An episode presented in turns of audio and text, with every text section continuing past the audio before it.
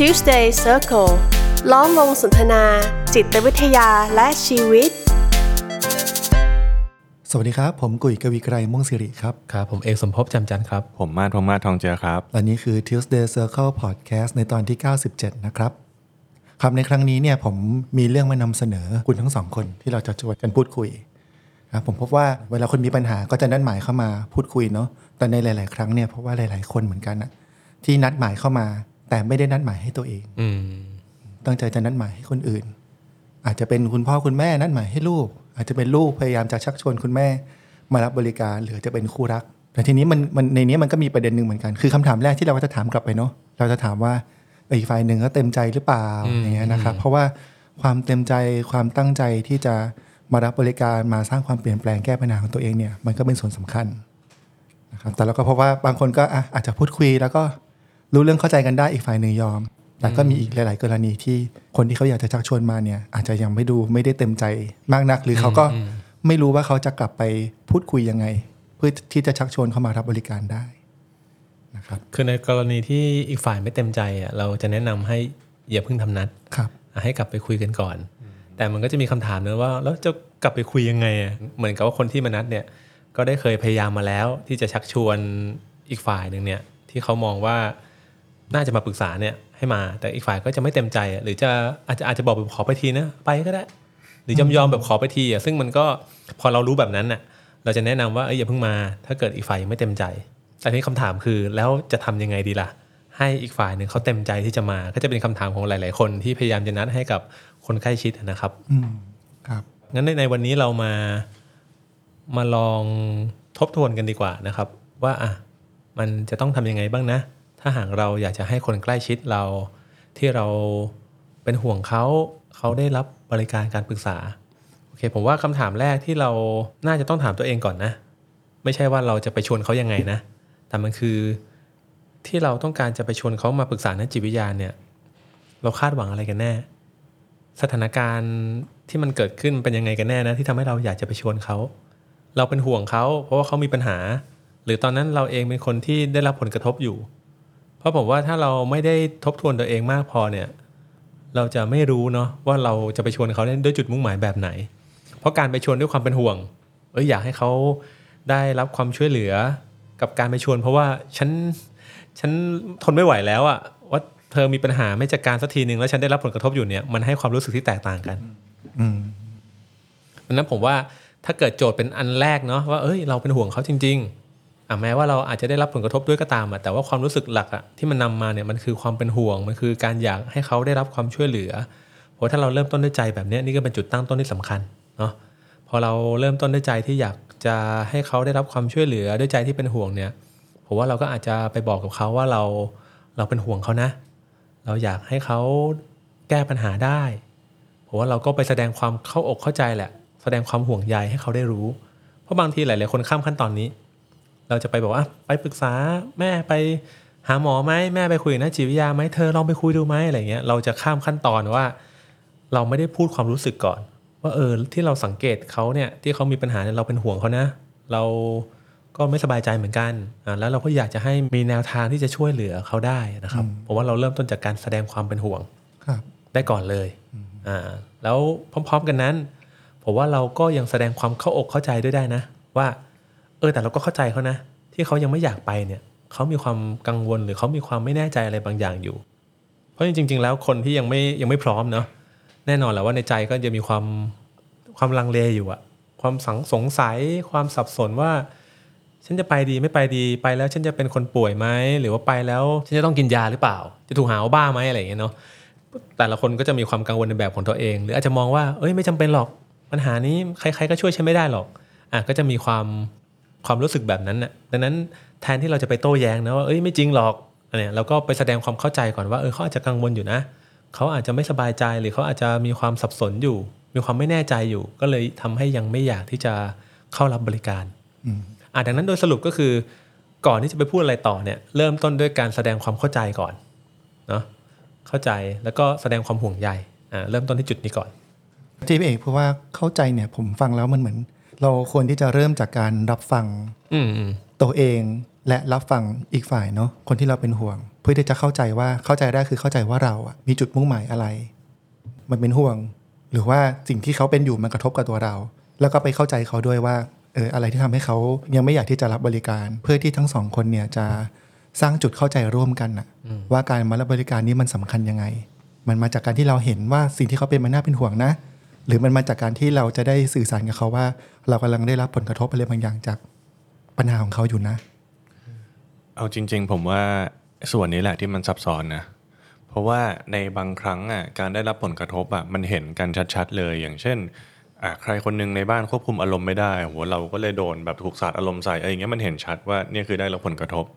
แต่ทีเนี้ยในหลาย ๆ ครั้งบนคำว่าเป็นห่วงอะเราอาจจะไม่เห็นก็ได้นะ ว่าจริง ๆ บนคำเนี้ยเราได้รับผลกระทบอยู่ อะอย่างเช่นเฮ้ยเป็นห่วงอะลูกเรียนไม่ดีเลยอะอยากให้ลูกเรียนดีๆจังเลยนี่ดูเป็นห่วงมากๆเลยเนาะแต่จริงๆในในความซับซ้อนนี้จริง ๆ เราได้รับผลกระทบนะก็คือมันไม่ได้ดังใจเรา มันทำให้เรากังวลอะไรอย่างเงี้ยแล้วผมว่าถ้าเรายังมองไม่เห็นจุดแบบเนี้ยครับ มันมีความเป็นไปได้เหมือนกันที่เวลาสื่อสารนะเราก็เลยจะไปเหมือนกับพูดในเชิงว่าเราเห็นปัญหาหน้ามันควรจะต้องแก้ปัญหา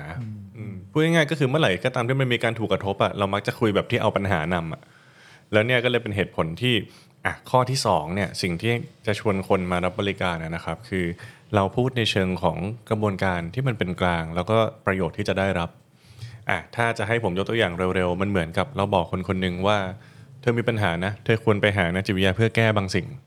กับเราบอกเขาว่าอะเราเป็นห่วงเขาในมุมนี้นะ เราอยากให้เขาไปเพื่อได้บางอย่าง มันเป็นเซนส์ที่แบบต่างกันอย่างสุดขั้วมาก ๆเลยนะครับ แล้วจริง ๆ ต่อให้การพูดว่าเขาจะได้ประโยชน์อะไรเนี่ย ผมว่ามันดีแล้วนะ มันดีในแง่ที่อะฉันฉันพอจะเห็นภาพแล้ว แต่บางทีมันก็ไม่ได้ขจัดความกลัวในใจคนไปได้เหมือนกันนะดังนั้นอีกส่วนหนึ่งที่มันเป็นเรื่องพื้นๆแต่เราอาจจะลืม แล้วก็มองข้ามมันไปคือการอธิบายภาพรวมของกระบวนการนะว่าเออเวลาเธอมานะ แบบเธอก็จะเล่าทุกอย่างได้เต็มที่เลย พื้นที่ตรงเนี้ยมันไม่มีถูกผิดอะไรนะ อะไรที่เธอคุยก็เป็นความลับเสมอเลยอะ่ะ แล้วก็กระบวนการนี้ไม่ได้เร่งอะไรเธอ ไม่ได้จะต้องจ่ายยาไปให้เธอกิน แล้วการที่เธอมาก็ไม่ได้แปลว่าเธอจะป่วยอะไรเลย แล้วก็ค่อยๆ อธิบายว่าภาพที่เธอจะอยู่กับนักจิตวิทยามันเป็นแบบไหน ประโยชน์ที่เธอจะได้รับอาจเธออาจจะเข้าใจตัวเองมากขึ้น เธออาจจะมีที่ที่เธอระบายพูดอะไรก็ได้อย่างที่เธออยากจะพูด เธออาจจะมีใครสักคนมาช่วยรับฟัง แล้วก็เดินไปข้างๆ เธอในการหาทางออก คือแค่ฉายภาพชัดๆ อย่างเงี้ยครับกระบวนการและประโยชน์อะผมว่ามันอาจจะลบ ความกังวลอะไรบางอย่างในใจใครหลาย ๆ คนไปแล้ว แบบในในภาพที่เขาได้เข้าใจใหม่ที่มันถูกต้องอะเนาะดังนั้นเนี่ยถ้าใจเราอะเช็คมาตั้งแต่ข้อแรกแล้วว่าโอเค เป็นห่วงเท่าทันตัวเองแล้วอาจจะถูกกระทบอะไรก็ตามเนี่ยแล้วเราเลือกใช้วิธีการสื่อสารที่ถูกต้องแบบเนี้ยผมว่ามันก็เพิ่มโอกาสแล้วกัน ที่คนอาจจะเออ ก็จะไปลองดูก็ดีนะ แต่อย่างนี้เหมือนกับว่า คนที่จะไปชักชวนเนี่ยก็ตั้งต้นจากการที่ตัวเขาเองอะต้องทำความเข้าใจอืมอืมลักษณะและประโยชน์ของตัวบริการด้วยเนาะคือตัวคนชวนก็ต้องไปศึกษาก่อนเนาะครับว่ากระบวนการนี้มันเป็นยังไง แล้วผมว่าถ้าเกิดไม่แน่ใจก็ก็สอบถามได้ครับเพราะว่าถ้าเราสนใจจะไปใช้บริการการปรึกษาที่ไหนอะก็ผมว่าก็คุยกับเจ้าหน้าที่ได้นะว่าอะมาคุยแล้วมันเป็นยังไงบ้างมัน รายละเอียดต่างๆเป็นยังไงผมว่าเขาก็สามารถอธิบายให้เราเข้าใจเพิ่มมากขึ้นได้ถ้าเราไม่แน่ใจครับก่อนที่เราจะเอาข้อมูลตรงเนี้ยไปอธิบายต่ออกับคนที่เราอยากชักชวนเขาครับแล้วต่อมาในสเต็ปต่อไปนะครับ การปรึกษาเชิงจิตวิทยาอย่างเงี้ยหรือแม้แต่คนจะไปพบจิตแพทย์อะมันเป็นสิ่งที่คนไม่คุ้นเคยนะอืมแล้วเหมือนกับว่าคนที่เราห่วงใยเนี่ยกำลังจะต้องไปเจอสิ่งที่ไม่คุ้นเคยอะที่เขาก็ไม่ได้ตั้งต้นแบบอยากจะรับมันแต่แรกนะครับเพราะฉะนั้น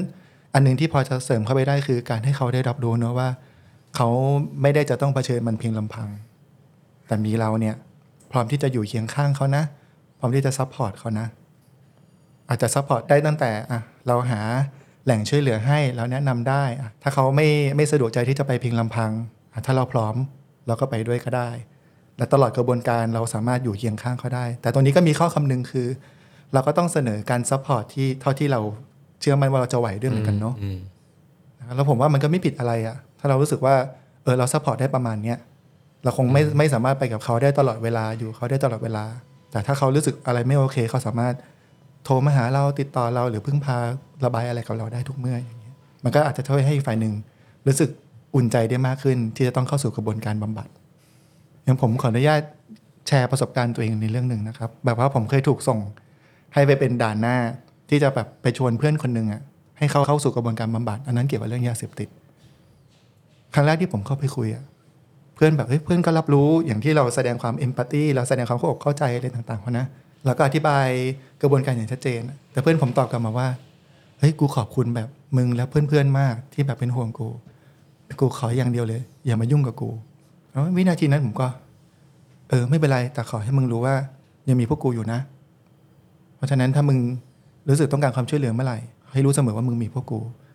แล้วหลังจากนั้นไม่นานเขาก็ติดต่อผ่าน ข้อความมาว่าเออกูต้องการความช่วยเหลือแล้วว่ะอืมออืมเพราะฉะนั้นนี่คือการแสดงการ support ให้เขารู้ว่ามีเราอยู่ครับโอเคนะฮะดังนั้นโดยสรุปผมว่ามันก็ตั้งต้นที่การที่เราทำความเข้าใจตัวเองก่อนนะ ว่าเราอยากจะชวนเขามาปรึกษานักจิตวิทยาเนี่ย มันมาจากความเป็นห่วงเป็นใยที่นำหน้ามา หรือมันมาจากความทุกข์ใจของเราที่อยากจะกำจัดความทุกข์ของตัวเอง โดยการส่งอีกฝ่ายหนึ่งมา ให้เขาได้แก้ปัญหานะครับ ก็คือในการที่เราพยายามจะให้คนคนหนึ่งมาปรึกษาเนี่ยผมว่ามันมีทั้งสองส่วนแหละ คงจะไม่ใช่เป็นห่วงล้วนๆ หรือก็คงไม่ใช่ผลกระทบล้วนๆ มันคงปะปนกัน แต่ยังไงก็ตามเนี่ย ก่อนจะไปคุยขอให้นำมันด้วยความเป็นห่วงบรรยายเนาะ แสดงออกถึงความเป็นห่วงบรรยาย ความเข้าอกเข้าใจที่เรามีต่ออีกฝ่ายนะครับ จากนั้นก็เป็นการให้ข้อมูลที่ถูกต้องและครบถ้วน เพื่อทำให้อีกฝ่ายหนึงเขาคลายความกังวลเขาอาจจะเข้าใจอะไรที่คาดเคลื่อนอยู่นะฮะ แล้วก็ให้ข้อมูลเกี่ยวกับบริการการปรึกษาเนี่ย ให้มันชัดเจนที่สุด จากนั้นก็เสนอความช่วยเหลือ เท่าที่เราจะช่วยได้ในการอำนวยความสะดวกต่างๆนะครับในการที่เขาจะมารับบริการ และสุดท้ายนะครับผมว่าเราก็คงทำอะไรไม่ได้มากไปกว่าการอดทนและรอคอยนะฮะสิ่งที่เราทำทั้งหมดไม่ได้การันตีว่าเขาจะต้องมาแน่ๆแต่ก็ไม่ได้หมายความว่าจะไม่มีโอกาสเลยที่เขาจะสนใจนะครับดังนั้นทำอะไรไม่ได้แล้วผมว่าเราก็ทำทุกอย่างเท่าที่เราทำได้ แล้วก็รอคอย อย่างที่พี่กุยว่าแหละ มื่อถึงวันหนึ่งคนเราพร้อมอะฮะถึงจุดที่เขาพร้อมเนี่ยเขาก็จะตัดสินใจเอง แต่ก่อนจะถึงจุดนั้นเนี่ยผมว่าสิ่งที่เราทำได้ก็ทำทั้งหมดอย่างที่เราพูดกันมาในวันนี้นะฮะครับแต่ว่าในท้ายที่สุดแล้วเนี่ยถ้าการรอคอยนี่มันดูนานเกินไป มันดูหนักหน่วงเกินไป จริงเราก็พาตัวเองมารับบริการก่อนก็ได้นะหรืออันนี้ผมขอแบบพูดในมุมกลับเลยอะครับว่าต่อให้ใครคนนั้นยอมมารับบริการแล้วอะมันไม่ได้แปลว่าเราจะได้ในสิ่งที่เราอยากได้เสมอไปก็ได้นะ อะอย่างเช่น เราอาจจะอยากให้ลูกตั้งใจเรียนอะแต่ปรากฏว่าลูกมารับบริการจริง ๆ ลูกมาคุยเรื่องเพื่อนลูกเป็นปัญหาเรื่องเพื่อนอย่างเงี้ยหรือเราอาจจะอยากให้คุณแม่เราฉุนเฉียวน้อยลง ลากมารับบริการสำเร็จละแต่สุดท้ายคุณแม่มาคุยเรื่องความเสียใจที่สูญเสียคุณพ่อไปแม่ก็เลยเกลี้ยวกราดอย่างเงี้ยครับดังนั้นเนี่ยไอ้เป้าที่เราอยากจะให้คนมาคุยเรื่องอะไรอะไม่ได้แปลว่าเจ้าตัวมาแล้วเขาอาจจะคุยเรื่องนั้นนะหรือต่อให้เขามองปัญหาเหมือนเราเป๊ะเลย ก็ไม่ได้แปลว่ามันจะใช้ระยะเวลาอันสั้นในการเปลี่ยนแปลงบางอย่างอะ ดังนั้นผมว่าเราก็ตระหนักด้วยแหละว่าไม่ว่าจะชวนมาสำเร็จ หรือชวนมาไม่สำเร็จอะแต่ถ้ามันกระทบใจเรามากไป เราเองก็เป็นฝ่ายมารับบริการอย่างนี้ก่อนได้เช่นกันเนาะแล้วอันนี้ประสบการณ์ส่วนตัวผมนะครับ หลาย ๆ คนเนี่ยที่ไปชวนเพื่อนชวนแฟนมาได้อะก็เป็นเพราะว่าตัวเองมารับบริการก่อนนะแล้วพอกลับไปแชร์เนี่ยมันเลยแชร์บนความเข้าใจที่แบบเป็นประสบการณ์ส่วนตัวว่าเฮ้ยฉันไปมามันดีแบบเนี้ยฉันได้แบบเนี้ยประสบการณ์ฉันเป็นอย่างเงี้ยก็กลายเป็นว่า ประสบการณ์นั้นอะมันทำให้ภาพชัดมากๆคนก็เลยยอมตามมาด้วยแต่นั่นก็ไม่ได้หมายความว่าเราจะต้องตัวเราเองจะต้องเป็นคนมารับบริการเองเสมอไปนะครับก็อันนี้ก็ประเมินเนาะประเมินว่าถ้าเราได้รับผลกระทบอยู่ แต่ถ้าเรายังดูแลตัวเองได้ไหวอะเราก็ดูแลตัวเองตามความเหมาะสม แต่ถ้ารู้สึกว่าเราเริ่มรับกับผลกระทบนี้ไม่ได้อีกฝ่ายหนึ่งก็ยังไม่พร้อมที่จะเปลี่ยนแปลง การที่มารับบริการก็เป็นอีกทางเลือก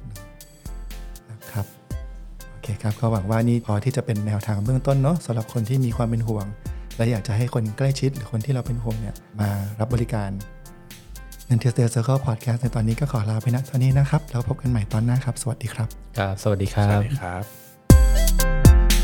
Tuesday Circle ล้อมวงสนทนา จิตวิทยาและชีวิต